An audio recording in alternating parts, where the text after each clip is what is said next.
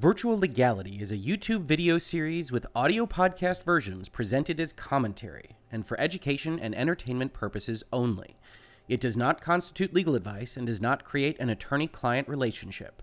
If you have legal questions about the topics discussed, please consult your own legal counsel. Honestly, you don't want to be taking generic legal advice from a YouTube channel or podcast in any event.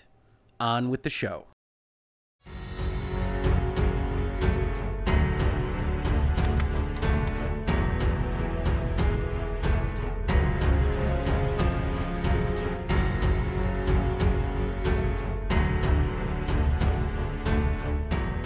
Good morning and welcome to another Virtual Legality. I'm your host, Richard Hoeg, managing partner of the Hoeg Law Business Law Firm of Northville, Michigan. And today we're going to revisit one of those topics that has come up a couple of times now already on the Virtual Legality series and actually was addressed in our very first episode. And that's the nature of refunds and exactly what is in these software contracts, either at the store level, we're going to be talking about the PlayStation Network store today, or at the end user license agreement level. We're also going to be talking about and diving in just a bit to look at the Electronic Arts end user license agreement as it relates to everybody's favorite game to talk about over the last couple weeks, Anthem. And in the interest of full disclosure, I have to say that over this weekend, I did get a chance to play Anthem for a, a number of hours, uh, and I actually enjoyed the experience. It actually clicked with me uh, pretty well. I had a lot of fun. I'm playing it on the Xbox One X, so I'm not dealing with the same problems that we're going to discuss in this video with respect to uh, whether or not the game bricks your console, whether it powers it down, whether it shuts it off, whether it needs to be corrected. I haven't had those issues on the Xbox, knock on wood. Uh, you never know how a piece of software is going to uh, respond in the long run. Uh, but for now, everything's been uh, good, and I'm about, I would guess, two thirds of the way through the main plot of the game, uh, and I have been enjoying myself. However, that hasn't been the case with everyone. And earlier this morning, I took a look at a Reset Era thread uh, that seemed to be discussing a few things. We're going to look at Reset Era, we're going to look at Reddit about people discussing whether or not they were having success getting refunds from. Uh, the Sony store, the PlayStation Network store, uh, for purchases that they had made of Anthem on the Sony platform. And we can see here on the Reset Era thread uh, that this is titled Sony is apparently refunding PS4 owners their Anthem digital purchase due to mid game crashes and complete shutdown.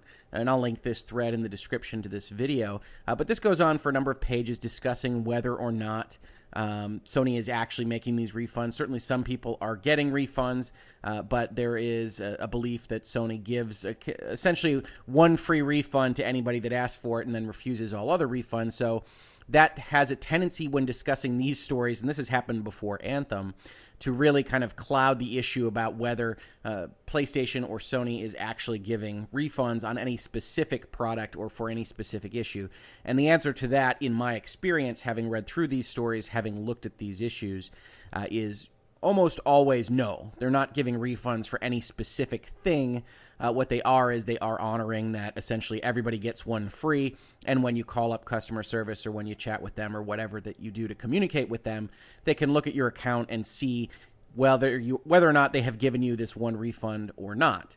Uh, and so that's kind of clouding the issue. Uh, again, this thread discusses this. It says uh, in a Reddit quote, Sony is aware of the issue and is offering a complete refund on Anthem, no questions asked.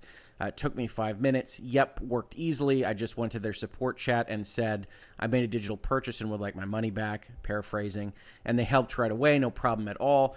Uh, and if we look at that Reddit thread, uh, the reset era description of it is is accurate uh, to what uh, to what has been happening here. Uh, and so it's a it's really a question of whether or not Sony is offering refunds. Uh, it certainly seems to be the case after looking at this thread that while some people are getting refunds, others are not. So it doesn't look to me uh, from afar, from 30,000 feet, that Sony is using any particular specific policy power uh, in its in its toolbox to give refunds in this specific instance on this specific game, uh, but it is honoring uh, certain refunds, presumably based on whatever that kind of custom uh, unwritten rule it has that everybody gets a refund if they are a customer of, of Sony's uh, once in, in, their account's uh, lifetime. And we could see that going through this thread. Again, I will link these in the description. the the Reddit thread kind of discusses it long term. People saying yes, I got it, yes, I didn't, and really doesn't illuminate the issue at all. Uh, so that's one of the reasons why I think that this isn't a special case for Anthem. Uh, the other reason, of course, is that you look at the terms of service that we're about to go into, and there's really no reason from a legal perspective for Sony or for Electronic Arts to offer refunds. Uh, if you followed this video series, if you followed my channel, you know that a legal reason is not the only reason for businesses to do things. And certainly, if there were significant problems, and we're going to go to the next Reddit thread, which posits that there might be significant problems, uh, there is a kind of moral obligation, and even above a moral obligation, uh, a public relations obligation to really try to make things right, to fix things if there is damage being done. Uh, there's a thing that I say to my clients all the time, which is, you know, you, you hire lawyers to draft your contracts so that you're in the best leverage position possible when things go wrong.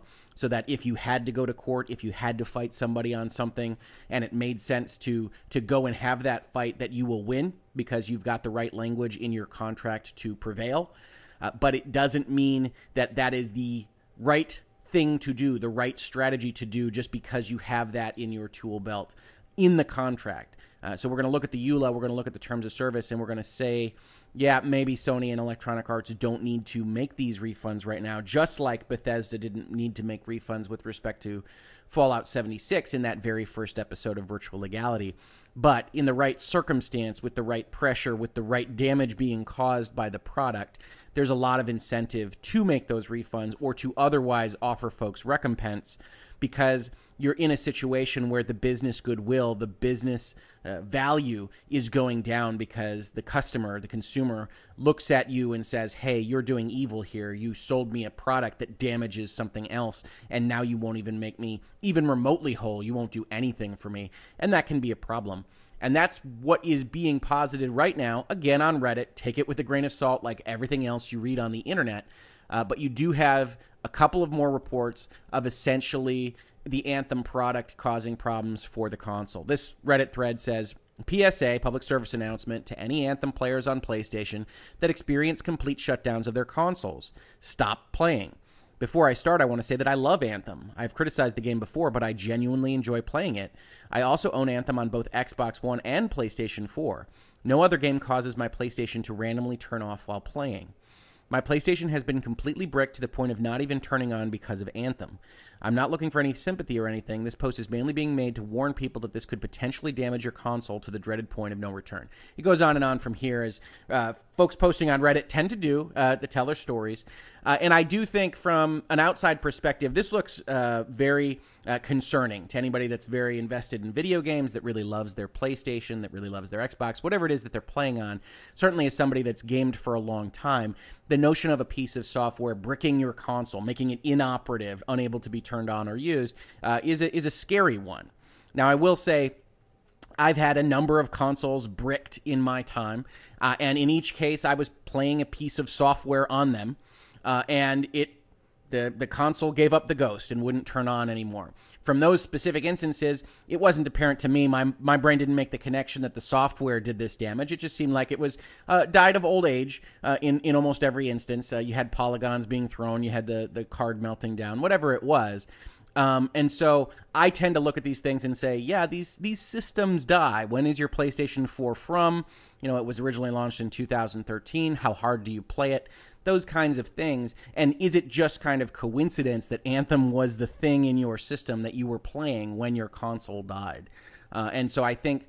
Uh, if somebody like me, uh, from a 30,000 foot perspective, who is concerned about their console dying or a piece of software doing this, looks at it and says, well, that's an interesting kind of anecdote and it's a data point absolutely. Uh, but until we hear more it's kind of hard to say that this is what's happening to consoles. Uh, and that's that's kind of the nature of the internet right? That's the nature of reddit or these forums or these message boards like Reset Era is to take a kind of issue and to uh, kind of drum up a, a, snowball of emotion or uh, or uh, discussion on a on a topic that may or may not actually be happening in reality. Uh, and so I look at this and I say, well, if that is happening, that's bad. And that's what we're going to hypothesize here when we talk about whether these terms of service are okay. Is if we assume that Anthem uh, or any other piece of software that comes out down the line uh, actually did uh, get past the certification process, get past whatever the studio's internal quality assurance programs are, and unbeknownst to anybody, got out into the wild. And as you pass hour 15 or what have you, actually does brick consoles, actually does destroy people's hardware uh, and their ability to use those consoles in the future. Uh, you know, what is the situation there? What do the terms of service say? And why might that not matter for the kind of uh, internal and external pressure that would come on these companies if something like that were released in the wild? And we're seeing these reports out of Anthem right now. I, I think if it really did do something on a kind of more universal basis, it would be a more universal discussion. You would have more people kind of relating this fact about Anthem. But it only released a couple weeks ago. So if that is actually something that's going to happen to PlayStation 4s, we'd probably only be starting to hear about it now. So while it is a hypothetical right now, I think it's a worthwhile one to discuss, which is why I'm doing this video today. So without further ado from that as kind of background to what we're discussing and, and, the Anthem situation in and of itself, let's take a look at the PlayStation Network terms of service uh, to just kind of see exactly how they uh, disclaim themselves from the liabilities that you might think they would otherwise have. So we see here, this is terms of service and user agreement, PlayStation Network. Uh, it's uh, listed as being as of September 20th, 2018. That's about right. These things get a refresh in general, either every six months or every 12 months, depending on the company and depending on how often they want to look at these things and pay their lawyers to look at these things. Uh, but we see in general, it applies to everything that you buy on the PlayStation Network. Uh, so, in particular, what those folks on the Reddit thread and the Reset Era thread were talking about were folks that were buying it digitally from the PlayStation Network and seeking to get a refund of that digital purchase from the PlayStation Network store. In that capacity, the PlayStation Network is essentially just like a retail store. It's just like you went into a GameStop and bought a video game. Uh, unlike a GameStop or something along those lines, uh, digital purchases are still kind of uh, new enough in terms of industry law, in terms of commercial products law, that they don't often get. Uh, and they don't always get the same kind of protections that one would ordinarily expect from buying something at retail, from buying a physical product or good, and and finding that it's broken you know, going into uh, a Walmart and buying a blender and trying it out and it doesn't have the pieces that it needs or it doesn't work and you try to return it. Uh, they don't have the same kind of uh, rules and regulations that kind of cover what should happen in that event. I think if you do that at a Walmart, generally speaking, you're going to get at bare minimum kind of a store credit uh, because Walmart doesn't want to have you as an angry customer. Uh, as of right now, the digital storefronts, the PlayStation Network, Xbox Live, those kinds of things don't care about that as much. They essentially have these kinds of broad far reaching rules that say uh, no refunds, everything's sold as is. We're going to talk about as is in a second. Uh, and uh, you're out of luck if something bad happens. Uh, and whether or not that's okay, uh, it probably doesn't affect you 99% of the time. Uh, but if it did, we have to discuss whether or not the incentives are aligned correctly here because there's really nobody watching the store, as it were, if some actual real damage were to occur because everybody here has disclaimed liability. So we see here I've highlighted uh, terms of service and user agreement applies to your access and use of the PlayStation Network products and services, collectively PSN services. That's the defined term. We've talked about that in other videos, but we're going to keep our eyes on PSN services to really talk about what we're talking about here we scroll down. There's a lot of talk that we've seen in other kind of licenses agreements about what it is that your account does what uh, kind of controls they have what you're not supposed to do with user generated content which we'll see in various places called ugc and other kinds of things. You're not supposed to do bad stuff especially illegal stuff but also just generally stuff that makes the community uh, unwelcoming uh, or otherwise uh, concerning. Uh, they talk about uh, your wallet. Uh, and this is the first instance we see here of, of kind of bold language. And it says funds added to the wallet are non refundable and non transferable except where the law requires that we take those actions uh, because you can never disclaim uh, what the law says. And so there are various jurisdictions that have kind of stronger protections than the United States. And this video is, if you're not used to virtual legality, is done from a United States uh, background. I'm a Michigan barred lawyer, uh, and so I have uh, familiarity with the United States law and especially Michigan law. Uh, but there are different kinds of laws, different jurisdictions that treat the notion of warranties and refundability differently, particularly in Europe. And so you'll see in this uh, set of terms and conditions a couple of places where the European uh, economic area uh, and some other places get uh, essentially more beneficial rights because they have laws that have additional consumer protections in them for digital storefronts. And that may be something that the United States wants to ultimately look at uh, because this is very draconian, what, we'll, what, we're about to read here in these uh, EULAs and these terms and conditions. So we see here transactions.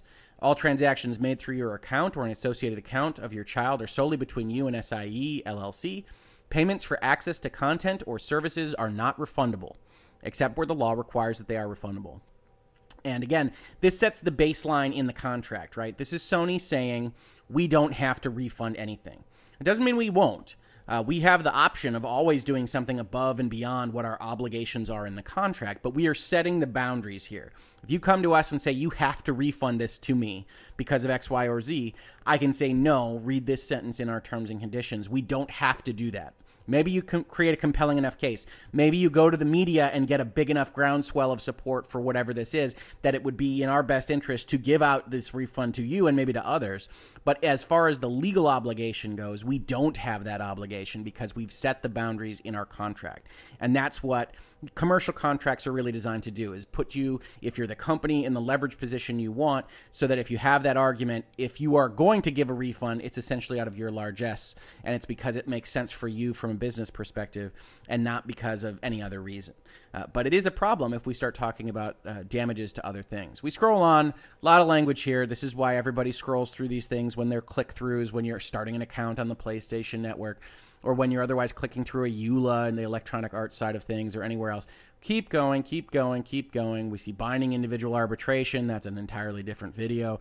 Uh, but we get all the way to the bottom of this thing, the very last thing in these PlayStation Network terms and conditions. And certainly, if I were their lawyers, I would probably be elevating this section a little bit higher generally when you're disclaiming warranties, uh, which are things that I think a lot of people would naturally expect there to be some kind of warranty, which is essentially a promise of how a product is going to meet your market expectations or is going to meet the specifications put for it, that kind of thing. I would generally elevate that to a higher level than the last thing in the terms and conditions, but Sony didn't do that. Sony put it last. And here's what they had to say they said no warranty is given about the quality, functionality, availability or performance of PSN services or any content or service offered on or through PSN services. In this case, when we talk about Anthem, that's content offered through the PSN services. All services and content are provided as is and as available with all faults.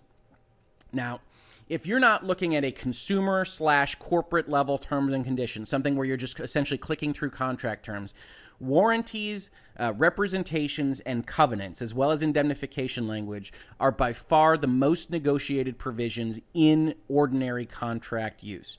And that's because these are the things that people can sue on. When you are hiring someone else to make a piece of software for you, you've got a custom software development agreement, you have in those representations and warranties, you're going to use reasonable care to make them. Uh, we're going to put in Exhibit A the specifications that that software is supposed to achieve, uh, whether it's a video game or an AR app uh, or a piece of enterprise software, or otherwise we needed to do X, Y, and Z, and it might be a bullet point list that's five pages long it's going to hit those specifications. And you're going to represent that it's going to hit those specifications, or else we're not going to pay, or we're going to withhold some portion of our payment, or otherwise. And this applies in software contracts, as you hear me describing, but in all other contracts that you might negotiate as well. You have these representations and warranties that the other side is going to do something. And if they don't do it, there's some kind of recompense. There's a refund, there's a repair obligation, there's something along those lines. When we talk about consumer products, especially in the digital space, we see a lot of language like this, which says all services and content are provided as is. We are giving you no representation and no warranty. You are licensing this piece of software called Fallout 76 or called Anthem or called anything else that you can think of. And we're essentially making no promises that it's going to work, that's functionality, that it's going to be good, that's quality, or that it's ever going to be available on the store if we decide to take off the availability. Availability or performance of the PSN services. We can just take away access if we so choose. And that language might sound scary, and it is to some extent. Uh, but the reason you don't see the Sonys of the world or the Microsofts of the world uh, taking away access or otherwise causing problems is because it is still, even though the contract language gives them all these powers, sets these boundaries, it is still in their best interest to have this goodwill. They are trying to provide a service because you want to feel good about that brand if you're going to spend money on that store. And if you don't feel good about that brand, then they've got a problem. So legal is always different than business. And I want to separate those things out when we talk about virtual legality episodes because these things can look more draconian than you might be comfortable with. And I don't really blame you. Uh, but it doesn't mean that the business is going to suddenly start acting evilly on any specific vector. It just means that they have the right to do so if they should choose to. And this language gets a little bit worse from here, even. You see the second highlighted section here.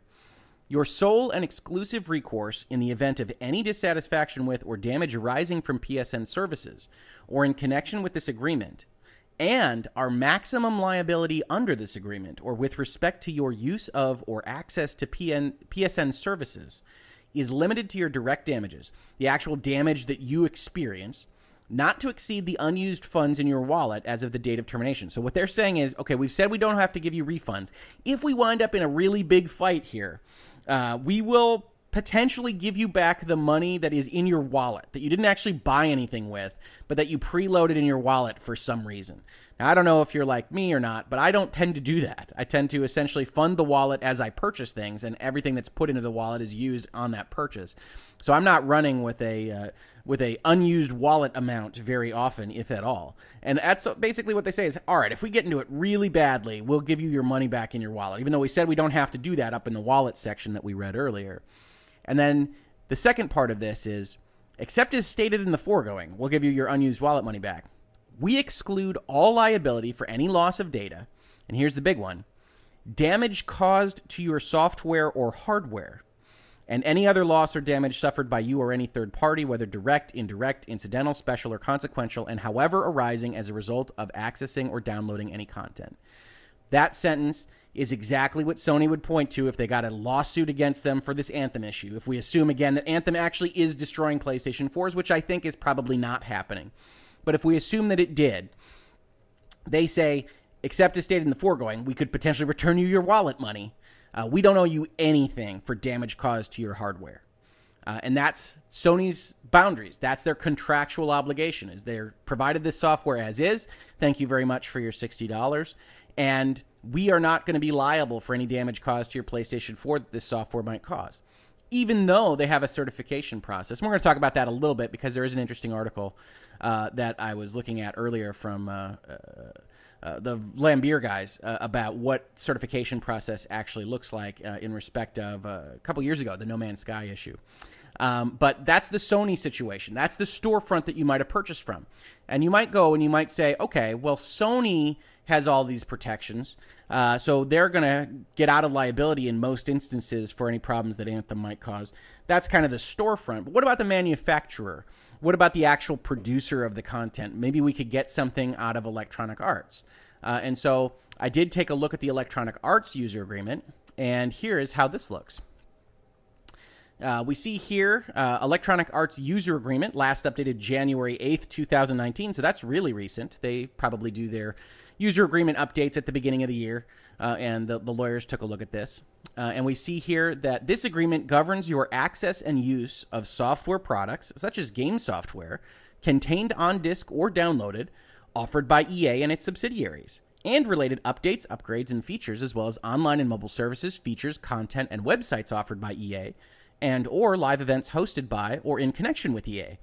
All of this stuff that I just said is collectively referred to in these terms as the EA services. And so we see a user agreement that looks quite a bit like the PlayStation Network agreement, if we're being honest, although the PlayStation Network has some other things that are going on with it with respect to uh, uh, posts in the what's new side of things, whether or not it can use your data and your content and things. Uh, and so these are different because you have different kind of rights and obligations with respect to these two services. And Electronic Arts is mostly in the business of actually providing the software and not providing a network. But there is some stuff here that kind of goes with Origin and with some of the stuff that they do with their own network. But we're going to scroll right past that. They talk about user generated content. They talk about rules of conduct on their accounts and services, what the differences between PCs are, uh, use of data, all these kinds of things. And they again put their warranties as essentially the last uh, the last statement here. Uh, before you get into kind of the more miscellaneous terms. Oh, here's the governing law, it's the entire agreement, et cetera, et cetera. And we see here the differences that we talked about briefly when we talked about the Sony situation, which is if you live in the European Economic Area, EEA, or Switzerland, the EA services will be provided with reasonable care and skill. That's an actual representation. We talked about it earlier in the video. That is a that is a promise that Electronic Arts will provide whatever it is that it's providing in respect of the transaction you're entering into with it with reasonable care and skill. They won't be negligent. Uh, it, but if we look at anywhere outside the EEA and Switzerland, if you live outside those areas, EA services are licensed and provided as is.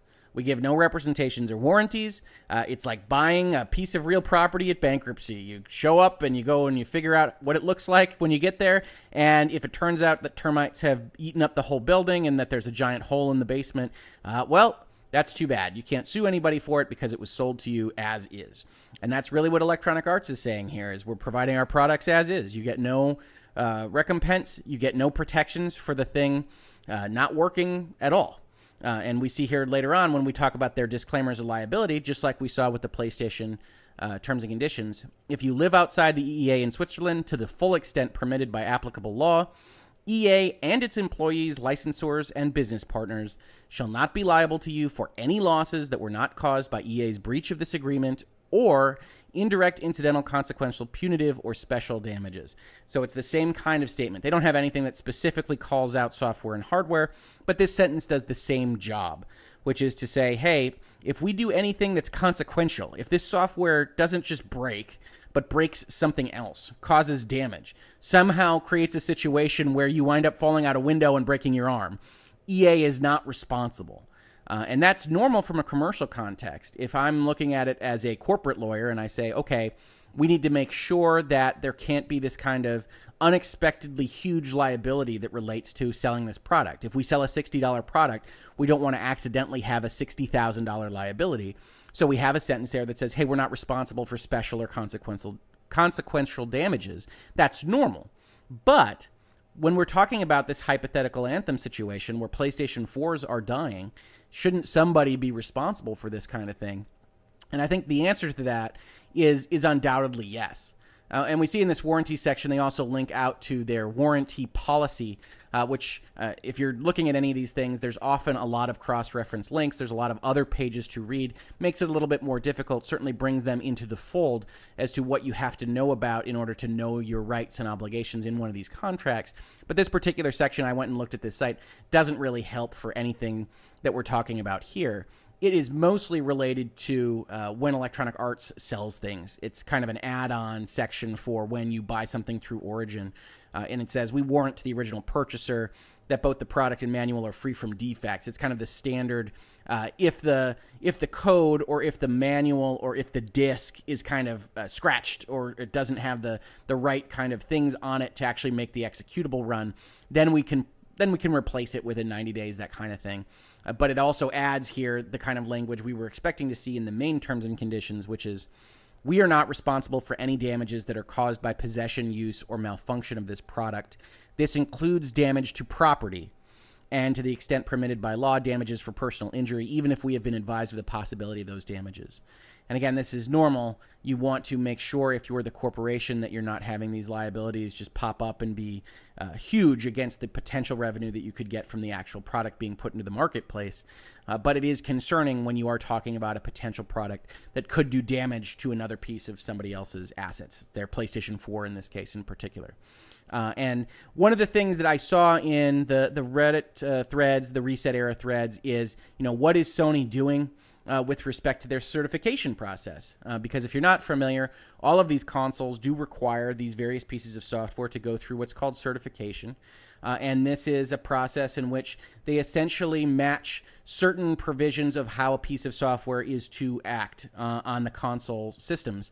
And if you pass that certification, it's a kind of seal of quality, or at least that's how consumers have read it, which is to mean they, they should function Uh, the old Nintendo seal of quality back from the 80s and uh, and earlier really related to the fact that um, certain products and services in that time frame were being released that didn't function at all, and Nintendo saw a uh, a market opening for essentially promising that this software would work, that it wouldn't be broken. Uh, and this was in kind of the shadow of some of the big, big problems that the video game industry was having in that time. And out of that Nintendo seal of quality, really kind of arose the evolution of the certification programs on the Microsoft level, on the Sony level, on the Sega level when it was around in a console manufacturer. Uh, and that's really persisted to today. But it's not really quality assurance, it's really something else. And so I did find this article uh, uh, from uh, uh, Rami Ismail. Uh, that I thought was a, a good reference point for what certification really is. One of the things you'll see here is that uh, he says, I can only say so much uh, because I'm tied up in NDAs uh, that I have to sign if I'm going to publish anything on one of these consoles. And so I have to be kind of vague and kind of uh, descriptive uh, rather than actually talk about the specific certification requirements that these console manufacturers require. And that's interesting because I do think it's it's educational for everybody in the industry.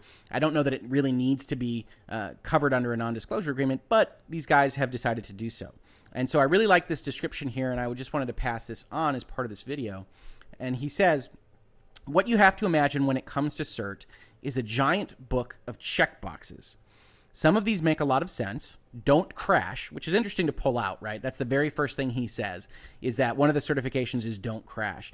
Uh, but to some extent, people are limited in time. You've only got certain amount of human beings looking at certain pieces of software for certain amounts of time, and it we don't know the whole background of the Reddit thread or the ResetEra threads, but if this person was playing Anthem for 48 hours straight, is that when it crashes? If they were doing something different uh, that we would we didn't expect, is that when it crashes? And we just don't know that. So I think it makes sense from certification to say don't crash. It doesn't crash on launch. People have been playing Anthem on their PlayStation 4s, and, and whether or not this is a long term kind of thing that you wouldn't be able to check in CERT is certainly part of this discussion. Uh, is it really only after playing it for two weeks that this happens? Is there something that is essentially aggregating uh, that's causing a problem? These are the kinds of things that could occur that could get outside of the certification process. Uh, but going forward with this article, some of these are reasonable. If you leave the main menu open for 24 hours, is the game still smooth? And some of them sound obscene. If you rapidly plug and unplug the controller, does the game know what to do? Some of these are enlightening. Your game needs to figure out what controller the player is assigned to, That's requiring the press button to start screen, only console games still have. And some of them are just headaches. Don't put the UI in the outer 10% of the screen unless you use one of those how big is your screen interfaces. Some are legal. Is any form of parental control activated, or is the profile under the allowed age for gameplay? If so, did you disable the required functionality?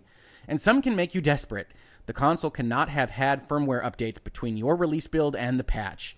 Did you know consoles don't necessarily pause your game for you when players switch to other inf- interfaces? You have to do that for yourself. And so that's really the kind of thing that's being covered by the certification process. Does your piece of software interact with, in this case, the Sony PlayStation 4 in the way that we want to have it interact with it? And if it does, we're going to ultimately pass you through the process. But if it doesn't, then you're going to have problems. But it's really not designed to be a substitute for quality assurance. It's not really designed to make sure that the product is good, certainly. And it's really not designed to make sure that the product never ever bugs out and never ever crashes. It's really designed to make sure that the software meets some kind of minimum threshold for functionality on the system. Uh, and that's really all it does. So it's really not up to Sony to essentially make sure that Anthem doesn't occasionally crash. Uh, but we can certainly ask the question of whether it is up to Sony to make sure that it doesn't blow up PlayStation 4s. Uh, and sometimes these things are going to be uh, easily spotted. And I think certainly the certification process has probably blocked any number of bad pieces of software or made it so that those pieces of software had to go through CERT again until they had corrected their issues. Uh, but it can't catch everything because human beings are still human beings. And then when that happens, if Anthem is actually breaking PlayStation 4s, who should pay the piper? Uh, I think everybody would agree that at the end of the day, if we were to just ascribe the full liability to where it should belong, it would be on Electronic Arts. Um, Electronic Arts made the piece of software, made the product, uh, and if Sony PlayStation 4s are dying because of that product, if we could make a perfect world, the end liability uh, would live with Electronic Arts. And I think what you would see in the legal process is that that would happen. Uh, if uh, this came out that Anthem was blowing up PlayStation 4s. If we saw that in the next 10 days, this was happening more and more, PlayStation 4s were dying, and that uh, either Sony or Electronic Arts had to essentially put out a notice that said, all right, uh, don't play this until we figure out what the problem is. Then the people that had their PlayStation 4s die would probably be able to go to Sony and say, hey, I need this replaced. Uh, and Sony would probably, in the in that circumstance, have a number of media articles written against it and would be replacing PlayStation 4s or providing credits or doing something else. And then they would have a call with Electronic Arts and say, Electronic Arts, you did this to us. Uh, you have to make it right to us. Sony would have an action against Electronic Arts. And that's how I would see that going. And I think if that is the circumstance, certainly Electronic Arts would be left holding the bill. And that's the proper place to have someone hold the bill. And so it is interesting that that would happen. But it's also interesting from a consumer perspective that it wouldn't have to happen. And certainly, if Anthem was only blowing up, let's say, 1% of Sony PlayStation 4s, then where does that leave you? If it actually is causing this damage, but it's not causing the damage in a high enough level to actually get media exposure, to actually force Sony's hand to make replacements, are these people just out of luck? And if they are, should they be? And I think it's an interesting question. I think it's a good discussion to be having because even as a corporate lawyer, I look at that and say that's fundamentally unfair for the folks that have their PlayStation 4 die. If it can actually be tied to it, we're assuming a perfect world where we can say definitively that it was Anthem that broke their PlayStation 4s and now they're left without because of that product. And so I think it is worthwhile discussion. I think it is something that we want to look at. And I think certainly at the instant moment, I think people that are buying things digitally need to know this stuff. That's why I do these videos, is that I think it's important for folks to understand the end user license agreement that covers the, the kind of transactions they're having with these folks, whether that's the PlayStation Network, whether that's Origin, whether that's Xbox Live, or anywhere else that you're purchasing products. You don't have much protection for the damage that it can cause. And unless that damage is going to be realized on essentially a broad spectrum, if it's going to hit everybody, then maybe you have something that can get enough what amounts to public relations pressure on these companies to actually fix the issue. But if you don't have that kind of critical mass of problems, you're probably going to be left holding the bag. And I think that's an unfortunate circumstance of essentially what is a growing industry, digital transactions, and one that's going to be ultimately fixed in the long term but that certainly doesn't help anybody in the short term. And so I want to have these conversations because I think it's good to highlight that these issues are present uh, and that they are things that people need to be worried about. Now, in respect of Anthem specifically, I think there's a long way to go yet before we really start getting concerned that Anthem is breaking PlayStation 4s. I think certainly the reports that I'm seeing on Reddit and on ResetEra and on some other places do suggest that it certainly has some issues that cause some shutdowns. Whether or not those are server related or otherwise, I don't know. But certainly, people are having difficulty with the product, with the software, uh, and with the application in certain instances. As I said, I've played it for a dozen hours or so. And I have had some instances where it essentially just stopped working. It didn't really freeze, but it didn't kind of forward the progress of the game in the way that it should, uh, which I essentially closed out of the application and restarted it, and everything was fixed. So it's not a perfect piece of code, uh, but I certainly didn't have any kinds of problems that made it look like anything was about to be bricked or that anything was shutting down or instant resetting or anything like that. Uh, so, at least on the Xbox One X side of things, it has been working out pretty much fine uh, for me so far. But I think it's something worth following. If you're interested in all, uh, all of this, uh, please do keep uh, subscribe to this channel. Please like this video. Uh, if anything else comes out on this story, I will absolutely cover it and talk about it, uh, especially if Sony starts moving into making refunds or Electronic Arts comes out with a press release or something along those lines. It would be a sequel to this video. I do these kinds of videos a lot, uh, so please do uh, share them with anybody that you think might be interested in this information about the possibility of Anthem refunds, the nature of the PlayStation Network terms of service, as well as the Electronic Arts terms and service. I, I love doing these things, and I do get great engagement on these videos when they are shared in your community in places that I don't regularly get to because I'm otherwise practicing law on the day to day basis. Uh, so please do share those. I always appreciate it. Uh, thank you so very much for watching this video. And if you're following it on podcast, in podcast form, thank you so very much for listening. And I will catch you on the very next Virtual Legality.